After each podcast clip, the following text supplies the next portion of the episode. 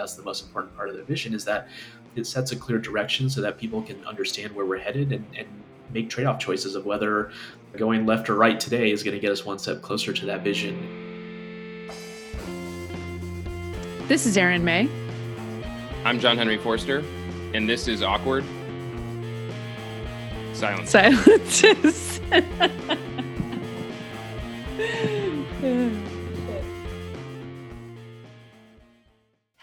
everybody, and welcome back to Awkward Silences. Today we're here with Rajesh Nerlikar. He's the CEO of Prodify, which is a team of product advisors. He comes from years and years of product experience, building product frameworks, and today we're going to talk about building a product vision on UX research. Uh, and how we can sort of elevate the role of UXR in organizations to be more strategic and impactful. So thanks so much for joining us. Yeah, thank you both for having me. Excited to be here. Got Jay here too. Yeah, I've actually followed uh, Rajesh on Twitter for a long time, so would recommend doing that if you don't. And excited to chat. Yeah, what's your handle so folks can go ahead and do that? Yeah, it's at Rajesh Nerlikar, R A J E S H N E R L I K A R. Awesome. So uh, let's start from the beginning here. Why is it important to build a product vision on UX research? Yeah, so I'll provide some context and then answer the question on sort of like how, how we got to talking about this topic here today and why I, I, think it's such an important one. You know, by way of background, just I'm an engineer turned MBA turned product guy. I've been doing it for more than 16 years, mostly at startups and a few other um, larger organizations. And in the last three and a half years, I've become a product advisor and coach. I've worked with about 35 companies myself, and collectively at Prodify, we worked with about 75, almost all SaaS companies in the last seven years. And as you might imagine, just from our own experiences with the Prodify team and product management and uh, working with this many companies, we started identifying some patterns of the things that we felt most product teams were struggling with we created this framework called vision led product management a couple years ago and then we wrote a book on it last year. And in the opening chapter of the book like good product managers we wanted to present the problem of what we were trying to solve with the book. And so we captured a lot of these issues that we were seeing across product teams and what we call the, the 10 dysfunctions of product management.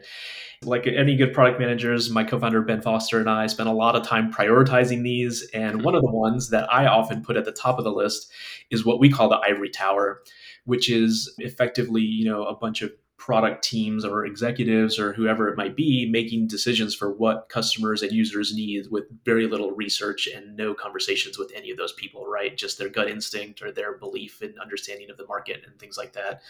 I, I can tell lots of stories of how this has led me astray in my product management career. But at the core of what we believe good product management is having a deep understanding of your customers and your users and that no amount of sort of analytic dashboards are going to get you that that context and the information you really need. While that those are helpful to understand the behavior of, of, users inside of your product, they never explain the why. What's going on in this person's life? Why do they stop clicking here? What do they get confused about? What are they trying to do? What else are they using outside of our product to help accomplish those things? And so, you know, we kind of talk a lot about how do you build customer discovery and interviews into your product development process in a way that's meaningful. And you know, JH mentioned he's been following me on Twitter. I've also been following him because user interviews is one of the very, very few products I recommend to almost every single client because of this dysfunction where I often hear a lot of excuses why they can't do customer discovery interviews or talk to users. And it's mm. often I, don't know how to find these people or I don't have the time to recruit them and like set up these interviews. And like, you know, I, have used the product many times, uh, user interviews, and you know, I love it. And so I'm like, you have no more excuses. You can spend 10 minutes and like tomorrow you could be talking to five people. So here's my referral code. Like, let me know how it goes if you need help setting it up. And, you know, as y'all know, there's different types of, of research that people do. And I think uh, obviously there's a lot that goes into, you know, the more like kind of evaluative research and thinking about you know, hey, I want to do a usability test. I want you to react to this concrete thing that I'm going to put in front of you, user. But there's also the generative research, which we focus on a lot because, uh, you know, as a part of the framework, if you want to set a vision for what what should we build in the next three or four years, that better be grounded on what's going on in the market and the trends of how behavior are changing and what customers look for and what the competitive landscape looks like. What are they using today? What do they like about it? What do they not like about it? And so those are the core concepts that we think about and why, you know, user research is so important to setting the sort of like big picture vision and strategy for the product is like you don't want to do that just in a vacuum with like very little conversation. So uh, obviously have a lot more to, to cover there. Let me pause there and see if y'all have any questions or thoughts on sort of the core theory here. Yeah, yeah, no, agree with all that. I appreciate the kind words as well. One thing I'm curious about is like when you talk about vision, you know, for the product and everything else, maybe we should just start there and like what is like a good product vision and, and how does research inform that? Because I feel like sometimes you hear it different ways from different people. Some people will say like, you know, here's a roadmap of very specific features, and this is our vision for the next 12 months or whatever. And and then other people go super lofty of like our vision is to empower small businesses or whatever. And it's you know it, it's very removed from features and stuff like that. Like what what is a good vision? Like what kind of level do you want to operate at? And like how can the generative research kind of inform that? Yeah, great question, JH. There's a blog post I did. I call it Eight Ways to Express Product Visions. And I kind of looked at the most common examples that I had seen from my clients that I had seen used and some of the sort of latest thought leadership in the product space. And I, would say there's sort of two dimensions that I see visions kind of iterate or plotted on. One is sort of like how high level versus detailed they are. So, like you said, sometimes I see the one sentence, it's like, we want to transform this industry and that's our vision, right? Or, you know, that's like helpful, but like everyone could say that. And then there's super detailed visions. And I've done this myself. Like it's like a 40 page document that explains everything about customers and those are helpful, but then no one reads them, right? And the other dimension is sort of like how verbal versus visual are they? And I think what our take is effectively that a sort of high level or like detailed visual is more powerful as a vision than anything else. And so I think our format that we typically prefer is literally a comic strip and it, explains what you want your customer journey to look like at some point in the future. And the reason that we really zoom in on that is rather than just have a list of features or some like sentence that says what the product is going to do and, and how it's going to be different and all those things it's like those are great. But then if you go into an organization especially in, in these times of sort of remote work and ask like 10 people what the vision of the company or the product is you probably hear 10 different answers. So it's not concrete enough such that people can imagine what it means and and make decisions as a result of it right? And that's the most important part of the vision is that it sets a clear direction so that people can understand where we're headed and, and make trade-off choices of whether going left or right today is going to get us one step closer to that vision. And so we really like this sort of customer journey focus because it, it shines a spotlight on the user experience and also it's a language that every single person at the company can understand, right? Um, you could talk to sales and marketing and the you know the exec team, a product, engineering, design. Everyone can look at sort of wireframes or like this comic strip of what the story, how the story unfolds for uh, a given customer or a user, and understand what's keeping them going and, and, those things. And so that's sort of the format we really prefer, and the the, the only way to to really know how to like craft that. Oh, sorry. Let me let me dive into some of the details here. Mm-hmm the journey or the comic strip, we break it out into sort of what we call six chapters. And this is sort of loosely based on the jobs to be done framework and sort of the, the timeline for how you know product selection happens. But the first chapter is the triggering moment where effectively someone's banging their head against the wall wishing that there was a product that helped them achieve an outcome in their life that was better than their current solution. Then the next chapter is discovery where they might do some research and say hey you know are is it you know quick google search or search in the app store you know as common examples. Is there something better out there? And then there's this evaluation chapter that follows that which is like you know as they learn about new products they start going through their mental checklist of like hey do i do i have reason to believe that this product would actually be better than my current solution? And if so why? And in what dimensions? And those types of things. The fourth chapter kind of moves into a trial where hopefully they're kicking the tires. You know you kind of think of this as like all the apps you've downloaded on your phone and sometimes you play around with them for 30 seconds and then they just sit on your home screen for like years. Uh, but you know hopefully after that trial they got enough value during the onboarding experience that they would move into sort of that ongoing usage um, chapter which is where most product teams spend their time right? They think about you know activation and retention and engagement and all those metrics which is great. And then the final chapter and we usually draw this as a loop is sort of a, a retention chapter which is when push comes to shove, for example, their subscription's about to expire, they have to make a decision of whether they want to renew. Do they stick with your product? And if the answer is no, then having a deep understanding of like, why is that? And in order to understand why someone would keep going through all of those different chapters and learn about your product, try it, keep using it, stick with it. As you might imagine, it it's all comes down to user research and how do you figure out what's going on in people's heads while they're using your product, while they're looking at your marketing side to decide if it's the right product for them and, and like kind of across all of those chapters. And so the foundation of being able to craft that journey and explain what you want your experience to look like at some point in the future depends heavily on your understanding of the existing solution space and the existing sort of experience that customers have with your product and what's working, what's not, all those things. So that's kind of a super high level on how we think about visions and, and how creating that customer journey story is, is a powerful way of communicating and inspiring your team to get excited about the direction of the product. Yeah, it's funny you mention loops because as you were talking, you know, I'm trying to visualize, right? We're talking about a visual kind of artifact here. I'm visualizing, okay, we've got a story. This sounds very linear. You know, we've got one chapter that follows the other. You know, I lead a growth team, so we think about loops all the time. I lead a marketing team. We talk about funnels all the time.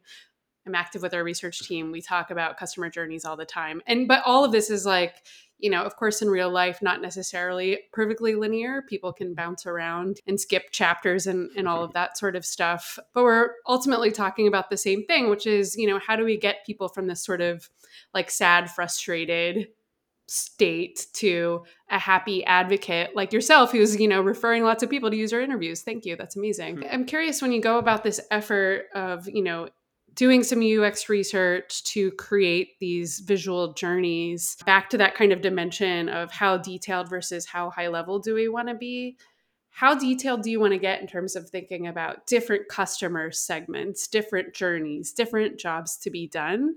Like, what's the right level of detail or abstraction to kind of get started on bringing research into this process?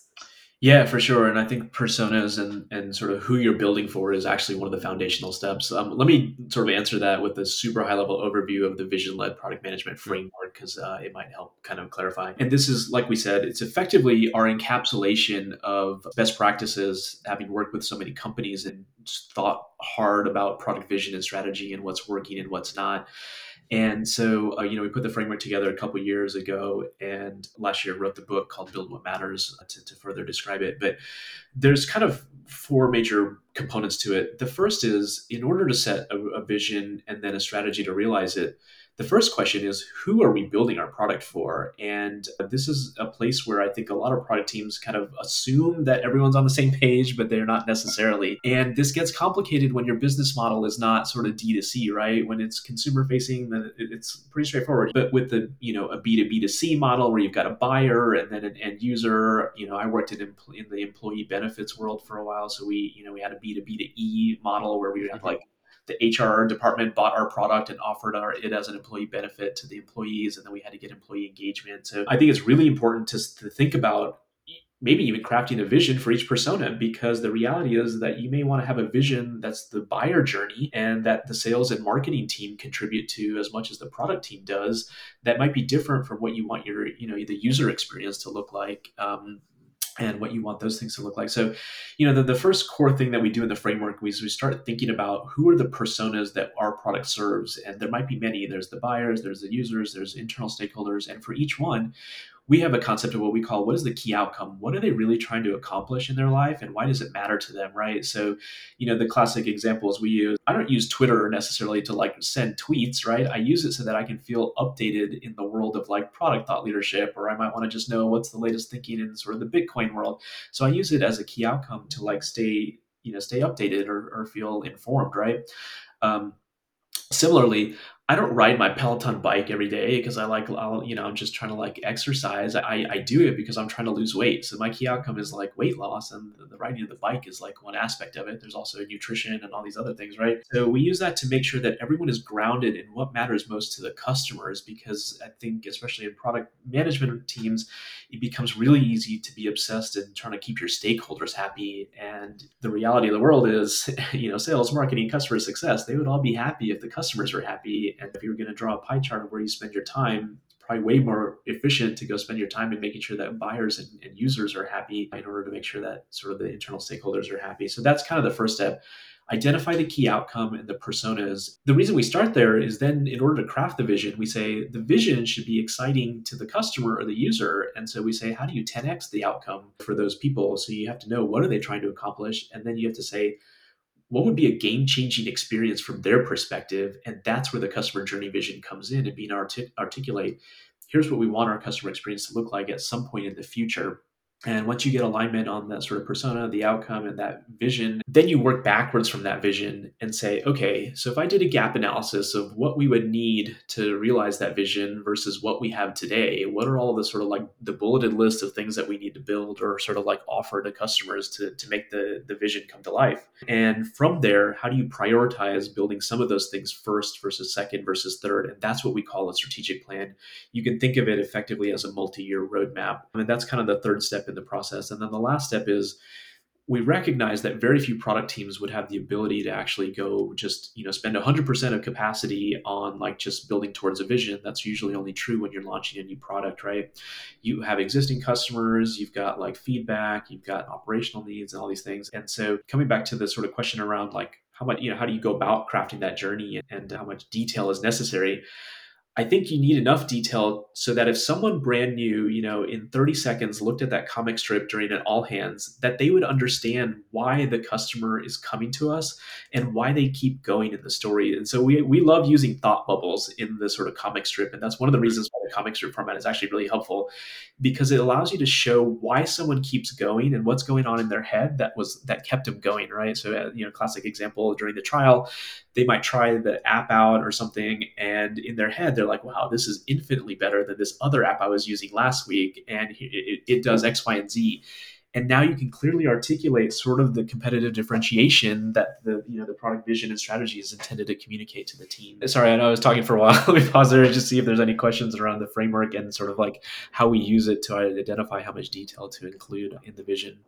No that was a great overview. The, the, the first question that comes to me just from like the practical side of things is you know you kind of have this multi-step process here is it like when you go out to do some of this generative discovery research do you do it kind of step by step? So you just are you know trying to identify who the right users are and, what their motivations are and then you move into like different sessions for different probing? Or if you get the right user can you kind of learn a lot about them in that initial session and then you break it into the multi-step later? Does that make sense? Like can you like how do you actually go about doing the research to inform the steps yeah, it's a great question. I'd say it's mostly sequential. So we, we literally work with teams through this kind of four or five step process. And we start with the personas and the key outcomes. And honestly, not every team has personas. And you know how much effort goes into even creating personas, whether it's the quantitative data to understand the user base uh, and the qualitative data to understand the people and what motivates them and their interests and, and like kind of what they're trying to accomplish in the product. So we usually do it sequentially and i think you can imagine you know typically these sessions in, in, you know an interview would be 30 or 45 minutes and it's probably a lot to cover for example in some of our competitive research to help inform how our, how the product should be differentiated in the market you can imagine 30 or 45 minutes just understanding like hey tell me about your existing product. What's working? What's not? How did you find it? Why did you start using it? What do you hate about it? All those things right? So we usually work sequentially and start with more of that generative research. And then you know as we work through the progress we might show uh, you know, I don't know, maybe you might show the comic strip to someone and say, Hey, could you imagine you going through this journey yourself? Or probably more likely is sometimes we supplement the comic strip with mock-ups to help communicate the direction and in a very concrete way. And we might ask for of, sort of feedback on like hey like look click through this clickable prototype and let us know what you're thinking as you kind of imagine. Is there anything missing? Uh, does it make sense? Those types of things so. All right a quick awkward interruption here. It's fun to talk about user research but you know what's really fun? Is doing user research and we want to help you with that we want to help you so much that we have created a special place. It's called userinterviews.com slash awkward for you to get your first three participants free. We all know we should be talking to users more, so we went ahead and removed as many barriers as possible. It's going to be easy. It's going to be quick. You're going to love it. So get over there and check it out. And then when you're done with that, go on over to your favorite podcasting app and leave us a review, please. Yeah.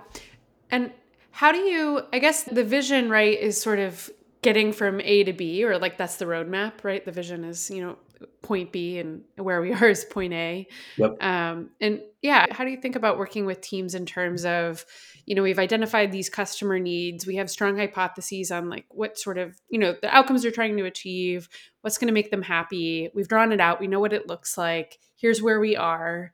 You know, you kind of talked about your three buckets of, you know, different work streams for product teams between sort of maintenance, iteration, and vision work. And so, yeah, how do you connect the the user need to to acting on that vision? Yeah, great question. So, you know, like like I said, typically when we say vision, we're usually thinking three, four years down the road, and you want to get buy-in and and once you get that, you say, hey, this is what they're trying to accomplish. Here's a vision for how we can help them accomplish it better than, than they can today, and a vision that they would be excited about, that we should be excited about. Then we work backwards into you know what we call the strategic plan, which is effectively that multi-year roadmap. And so it starts with a gap analysis, was like, what are all the things we don't have today that we would need to have in order to realize this vision? And this is where the sort of like really hard product strategy questions start coming up, which is like, how do we sequence this work? Because we work with a lot of startups, is often fundraising and find the financial situation, which is like often there's a you know there's a runway of whatever 12 or 18 months, and we need to prove X, Y, and Z in order to, to like accelerate the next fundraise. And so in order to do that, we need to demonstrate this traction, and in order to do that, we need to have these features, or we need to be able to you know target this uh, market and show that we've got some decent penetration and those types of things, right? So there's often this sort of financial aspect, especially at startups there's a competitive aspect, which is, you know, we use the Kano model, which is another framework that we like for competitive uh, strategy and differentiation. And the Kano model basically says that, you know, users bucket product value props into three categories. So there's must haves where it's like you either check the box or you don't. Right. There's performance factors where the more you do of this, the more satisfied I'll be, but my satisfaction kind of scales linearly. And then there's those delighters, which no one knows how to articulate themselves, but if you do a little bit of them, then I'm very excited, right? And you know, we use that framework to help identify, hey, are there any must-haves that competitors have right now, and we're just like not even in the consideration set because we can't check one or two of these check boxes. Great, those have to be top priority because we need to be able to check those boxes to to like continue to get traction. And so that's like one of the considerations. There's also like obviously there's technical dependencies where you know you might have to do X first in order from a technology perspective in order to unlock some value props. There's a little bit of a sometimes data dependencies. So if you think about LinkedIn, they built this giant professional social graph and they had all that data of who's connected to who. And then they figured out how to monetize it with LinkedIn Recruiter and Sales Navigator and those types of things. Mm-hmm. And so you can kind of see how that strategy unfolded. So those are some of the factors we typically ask teams to think about as they think about creating that product strategy. And obviously there's a, a decent amount of user research that can go into helping informing some of those things as well. You mentioned uh, working uh, with a lot of startups. I'm curious, how does this kind of vary depending on company stage or maturity? So, just to like simplify, maybe say there's like three buckets, right? There's a new team that's just starting out with an idea and they are very proactive, so they're looking to do this early on. A startup that maybe has some traction but is still trying to hammer things out. And then you have like maybe a bigger, more established company that's doing pretty well but kind of hasn't ever really clearly articulated their vision. Is the process still pretty similar, or or would you have those teams do very different things, or does the duration look very different? Like, how does it vary across those types of cohorts? Yeah, great question. I'd say it's it, probably is a little bit different. Honestly, the framework itself is probably best suited for that maybe that last stage company that you kind of mentioned where they've like got you know decent amount of traction. I think where it's really helpful is when you found some version of product market fit and there's like you know typically what happens there's like three or four legitimately viable paths forward, but the team has to make a decision on which one they're going to follow. And this is a, a, framework that can help articulate here's where the product is going, here's who we're trying to serve, here's why we chose them, here's what we want you know the experience to look like, and here's how we're going to get there, and help rationalize why one path is better than the other. So I think that's typically there because you know if you think about what's going on earlier stage. Uh, kind of back to that first super early stage company it's usually the founders with a vision and you know an outsourced engineering team or design team or maybe there's a technical co-founder and like th- there's no reason to think three or five years down the road because they're not even sure if like, they're going to find product market fit next month or in the next you know, few months. And so they, they do have a vision. They, they may or may not have used this process but often what i see is that the vision is not informed by lots and lots of customer discovery. It's more off of a gut instinct, and they often, you know, they're trying to scratch their own uh, itch, and they, they've been a user and identified a pain point, and they're trying to build something that they feel would be better in the market. And so they're they are working off a vision, but it's just mostly in their head, you know, probably not written down, and they're building it as they think about it, right? And so that's usually what's going on early, and then that middle stage company you know, once you launch the product, who cares about your vision? You're just trying to iterate to find product market fit and see if it, who, where are you getting the traction, who's using it, who's not, what are they using it for? Are they using it in the way that we originally intended it for it to be used? Are there new use cases or opportunities that we should be considering? So, you know, there's a lot more iteration that's going on at that stage, and you're just trying to respond to customer feedback and identify some of those early adopters. So, yeah, I'd say it's it's, it's probably more helpful for that later stage company that's like, hey, we now know a lot about our customers and our users because we've had a product and it's been relatively successful in market.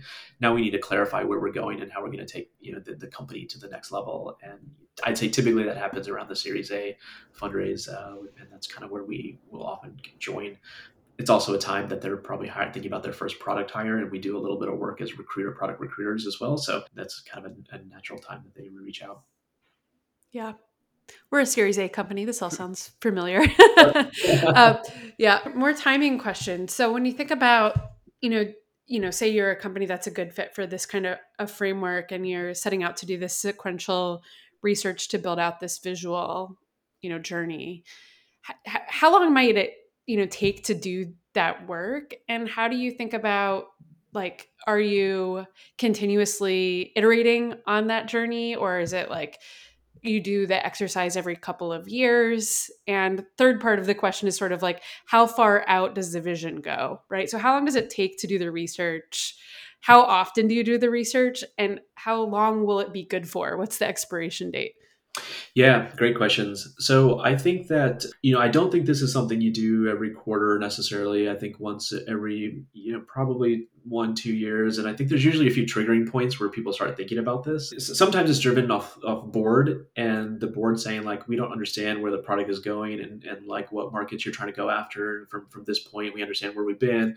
We want to know where we're headed. And so that often is a triggering point where it's like okay we need to, to clarify and it's probably worth getting some of this down on paper and making sure there's good internal alignment. This is not a sort of lightweight process necessarily as you might imagine. Like it requires a lot of customer discovery research uh, probably some you know some some analytics analytics, some competitive uh, research, some analysis of the markets. And so if they really wanted to go through this framework, it, it, could take them five or six months, honestly. We also, because sometimes it's more urgent and they're looking to produce thing, and, and honestly, this is usually the time of year where this starts happening. Uh, we also offer workshops where we can kind of shrink that down into two or three months, and uh, there's targeted efforts. And honestly, it probably does take eight or 10 hours a week from the product team's perspective to like kind of produce the research, produce some of the artifacts, iterate on them, get, you know, start socializing them, getting feedback from stakeholders, engineering, design, marketing, sales, exec team, those types of things. So that's kind of the sort of overview of it. It is a decent amount of work. And so I think you have to be thoughtful about is it time for us to clarify our vision and strategy?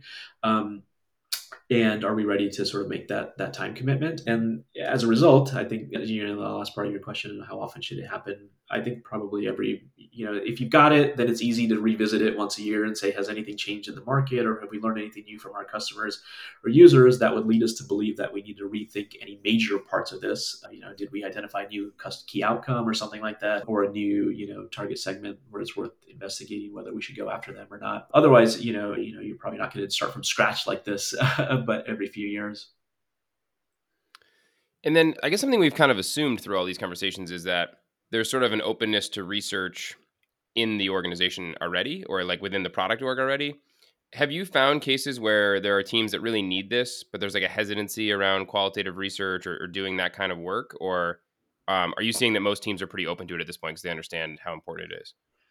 Yeah, I'd say this is probably something I've observed changing over the last few years, which is a sort of openness to this. I think the idea of customer discovery is gaining a lot of momentum, and, and that's all for the good. And I think, you know, I think maybe investors have even started asking about this, which is like, tell me about product development processes. I know sometimes that's part of the diligence process. And like, you know, obviously we work with a lot of investors and one of our key things to ask is like, how often are they talking to, to customers or users? And that's a, it's a great signal uh, for how it's a signal or it's a, I guess a, a, proxy for customer centricity and sort of like how much external information is using being used to inform product decisions. So th- there are sort of sometimes those reluctancies, p- partly as I mentioned earlier, that there's a major time commitment that goes into to user research, but there's also you know a lot of hesitancy like i think one of the big ones i hear a lot of is like yeah but you only talk to like six people so like how do i know if they're representative of like who we're really trying to go after? Typically when i'm talking to product folks about doing their customer discovery interviews that they document who the target audience is to make sure that the people who are the stakeholders who are going to kind of see the the final output or recommendations from the study are nodding their head and say yes that's exactly the type of person i want you to talk to and then make sure that the recruiting and screening questions like line up properly so that you can minimize the impact of some you know head scratching as it relates to to like who you talk to and whether they're actually the type of person we wanted to talk to or that we're selling to uh, those types of things. Yeah like probably well known to most listeners but like just in case right the the idea of talking to five people you know not being sufficient like totally valid if you're talking to the wrong people right? You can't you don't just like go talk to five people on the street. So that's kind of the key deal here is you know finding people that are representative of who's going to give you good information yeah or i do see this thing commonly where they like halfway through they've talked to three people and they're like oh shoot we talked to the wrong three people and then they try to change it but then they only talk to three of the better type of person right and right. then they still end up with like this like a bunch of question marks next to all the hypotheses or like the study goals because they're like actually i don't know i kind of heard that from this person but i heard this other thing from the other person and so one of the things we, we do in our sort of like template for customer discovery is like we ask them to document the hypotheses beforehand and then afterwards go back and, and collect the hypotheses from the other stakeholders like what do you think you're going to hear during this study from the sales team or the marketing team or the exec team or whoever and then go back afterwards and put a red x or a green check mark or a question mark uh, next to each of the hypotheses to, to find out, you know, did you feel like you validated, invalidated, or just didn't get a clear signal? Is this a case too where you like need a user researcher to do this well? I'm just mm-hmm. imagining, right, a team with some traction and existing product and things like that. They're going to have ideas and like some sort of roadmap and features and stuff that are kind of already earmarked or very top of mind for them. And it feels like it might be harder for them to go out and do this in a way that's truly like unbiased and finding, you know, how they should adjust their plans going forward versus trying to back everything to what they already kind of believe in or have slotted in. Can can teams do it themselves or do you need like a researcher or some independent party to, to help guide it? Yeah, I guess, you know, of course, it's always ideal if you can get someone who specializes in this. And like you said, I think not asking questions in a biased way is one of the hardest skills to develop. And that's where user research folks shine and, and they can extract insights in great ways with simple questions and if, you know, 30 minutes, 40 minutes, whatever, an hour. So, yeah, I think that'd be ideal. Um, obviously budget is a major consideration and i think there's often a question of like hey would we have enough stuff for this person to, to do full time and that's usually a signal that you know ongoing customer discovery is not yet part of their sort of culture or process. And so sometimes they, they might pull a consultant in. Often what we're doing because we mostly work with the product management uh, product managers uh, at a company is coaching them on how to do it. And we'll do like mock interviews and we'll share templates and worksheets and things like that to kind of help them get ramped up on doing it. Because either the, they or a designer are kind of the, usually the first people or best candidates to, to actually start doing some of this work. Yeah so we talked, uh, you know, a bit about how you know customer discovery and research is a necessity, right, in crafting a good, useful, long-term product vision. I know you're a real advocate for kind of elevating the role of research in organizations. And I'm just curious, you know, what are some other ways that that manifests or if you're, you know, a researcher listening and want want your role to be important in the organization, what are some other ways uh, to make that happen. Yeah, and you know, I'm I'm very spoiled because I, I worked on Ben Foster's team, and he worked for Marty Cagan back in the day at eBay, and brought sort of all that mindset to the DC area on the East Coast. And so, you know, what was clear to me that I realized is not common is that product and design were you know we were connected at the hip. And like all research especially strategic research the design team was involved in. So i think as a designer or ux researcher i think maybe ask for the opportunity to go help on you know strategic uh, discussions or the strategic planning process. You know we would often do those interviews together you know as a product manager and the design team or you use a research team you know two people on those interviews. And the context that you get there is really great. I think one of the downsides of you know agile and waterfall and this transition has been like mostly what i see at organizations is kind of this mini waterfall where there's still a little bit of handoffs so like product thinks about the problem space and then like you know crafts a wireframe and design gets involved and like gets ramped up and they get some more context. But it's like all of those handoffs and contextual like ramp ups require a lot of time and it's probably way more efficient that you know product design and engineering are like just doing some of this upfront discovery work together even if it's just like one person from each team so that they are getting the context and thinking about the problem and the solution space together um, simultaneously so i think that there's probably that aspect. I think there's another one, which is in elevating the role. One thing that I am also seeing a transition in is, uh, you know, this move from output oriented product development, where it's just like shipping features on time according to a, a schedule or a Gantt chart roadmap to outcome oriented product management. We're thinking really about what are the metrics that matter to our customers, to our business. And I think another way to elevate, you know, your role in the UX research space is like, ask the question like what metric are we trying to move the needle on? And not only from a business perspective because every product person probably has something with a dollar sign in front of it that they're trying to like change but from a customer perspective or a user perspective like what does success look like when, when this research study is or maybe not the research study because it's usually part of like a feature development um, effort right but like how do we know if this feature is successful and i think that can be helpful and probably even help you know use shape the the interview guide and, and sort of like goals properly to make sure that you're asking questions that can help get at whether the customer or the user is satisfied and, and they feel like they're achieving what they're trying to in their lives by using the product or the feature. So, yeah, I don't know. Those are a few thoughts I have. Nice. You've seen so many companies go through this, right? In your role as kind of a coach and advisor and doing all that consulting. Uh, what kind of comes out of it? Do, do, people kind of just like sharpen some of the thoughts and stuff they typically already had and it just becomes a lot more tangible and it's easier to share in the organization and, and all those benefits that come with it? Or are teams coming out of this and being like, oh, we were actually a little off the mark. Like we need to change course and, and it's more dramatic or is it a mix or like, you know, when teams do it? Like, what are the typical outcomes? Yeah, yeah, great question. I think it's a little bit of a mix. I'd say it's pretty common that sharpening the sort of focus or clarifying the, the concrete details of the direction is like a, an often sort of an outcome that happens from the process, which is like, oh, I heard us say that we were going to go after this type of buyer or this type of user. And in my head, that looked like X. And then I finally saw someone put this down on paper of what that really looked like to the, you know, the product and design and, and team and what they were thinking. And I realized that we were kind of talking past each other. And I think that's one of the most valuable benefits that comes out of going through the process is that, especially with things that are, you know, many years down the road, it's easy for like people to have these like kind of visualizations in their head of what that means but it's not until you get it down on paper that people realize that they're they're talking about two different things. And like so i think it's really helpful to clarify like hey who are we going after? And that's one of the most important things to the, the question to answer. And i think sometimes there is a realization like wow we've been doing this over here and there's this other group of people who could really benefit from our product or you know that we could really serve well who have these underserved needs. And you know we just totally missed this market opportunity and i think that's often a, an outcome of this. So i think sometimes it's big and it's like hey wow there's a whole thing you know group of people that we could serve and that we've identified now and we can incorporate them into our product strategy. And sometimes it's just like wow this is helpful because i've gotten so much more clarity and now we're all aligned and now i know how we can make sure that we're all rowing in the same direction because we were like kind of doing it before but just you know it's much more efficient we're all like definitely headed down the same path now yeah.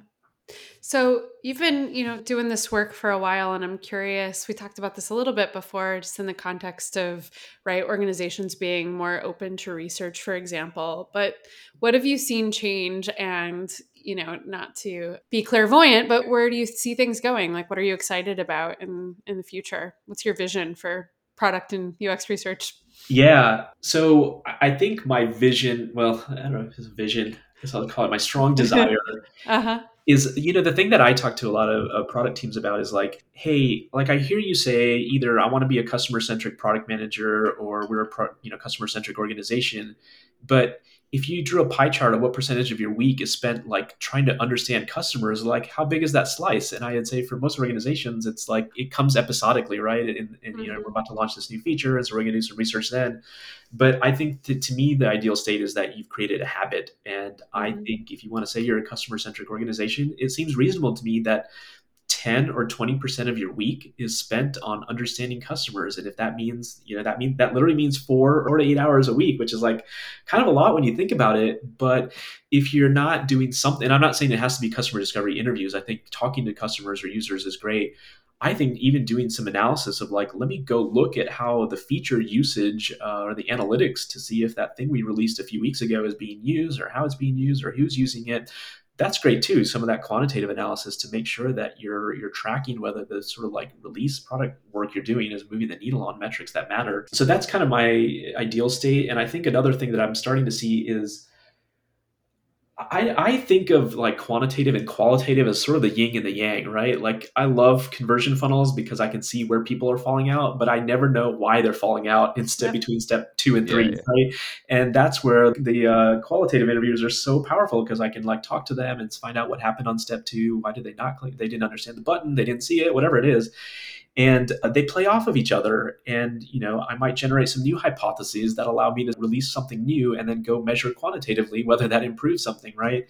And so i think that there's this constant back and forth that has to happen between quantitative and qualitative and i think sometimes i see these as still a little bit more siloed and so i think that's another place where i would love to see teams start thinking about the relationship between the sort of quantitative and qualitative and all of it is in the vein of getting a deeper understanding of your customers and, and sort of like drawing tighter connections between the two Rajesh, thanks so much for joining us today. It's been a great conversation. Yes, Erin JH, thank you so much. Really enjoyed it. Thanks yeah, this for- was a blast. Appreciate it. For sure. Thanks for listening to Awkward Silences, brought to you by User Interviews. Theme music by Fragile Gang. Editing and sound production by Carrie Boyd.